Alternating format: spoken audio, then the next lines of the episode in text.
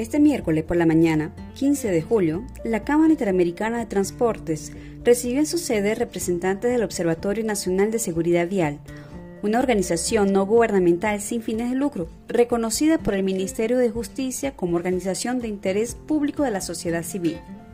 Los señores Aurelio Ramallo, Yamil Mellide Jr. y Francisco Garonce vinieron para la presentación de programas educativos y un software de georreferenciación para accidentes de tráfico ya aplicados aquí en Brasil.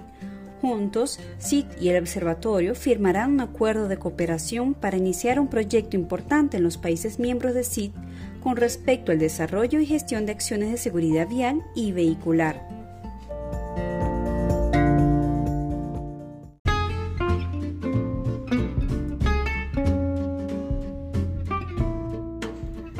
Na manhã desta quarta-feira, 15 de julho, a Câmara Interamericana de Transportes recebeu em sua sede os representantes do Observatório Nacional de Segurança Viária, que é uma organização não governamental sem fins lucrativos e reconhecida pelo Ministério da Justiça como organização da sociedade civil de interesse público.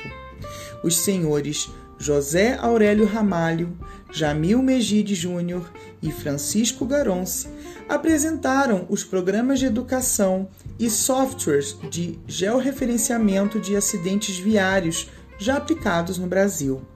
Em conjunto, a CIT e o Observatório assinarão acordo de cooperação para dar início a um grande projeto nos países membros da CIT no que diz respeito ao desenvolvimento e à gestão de ações de segurança viária e veicular.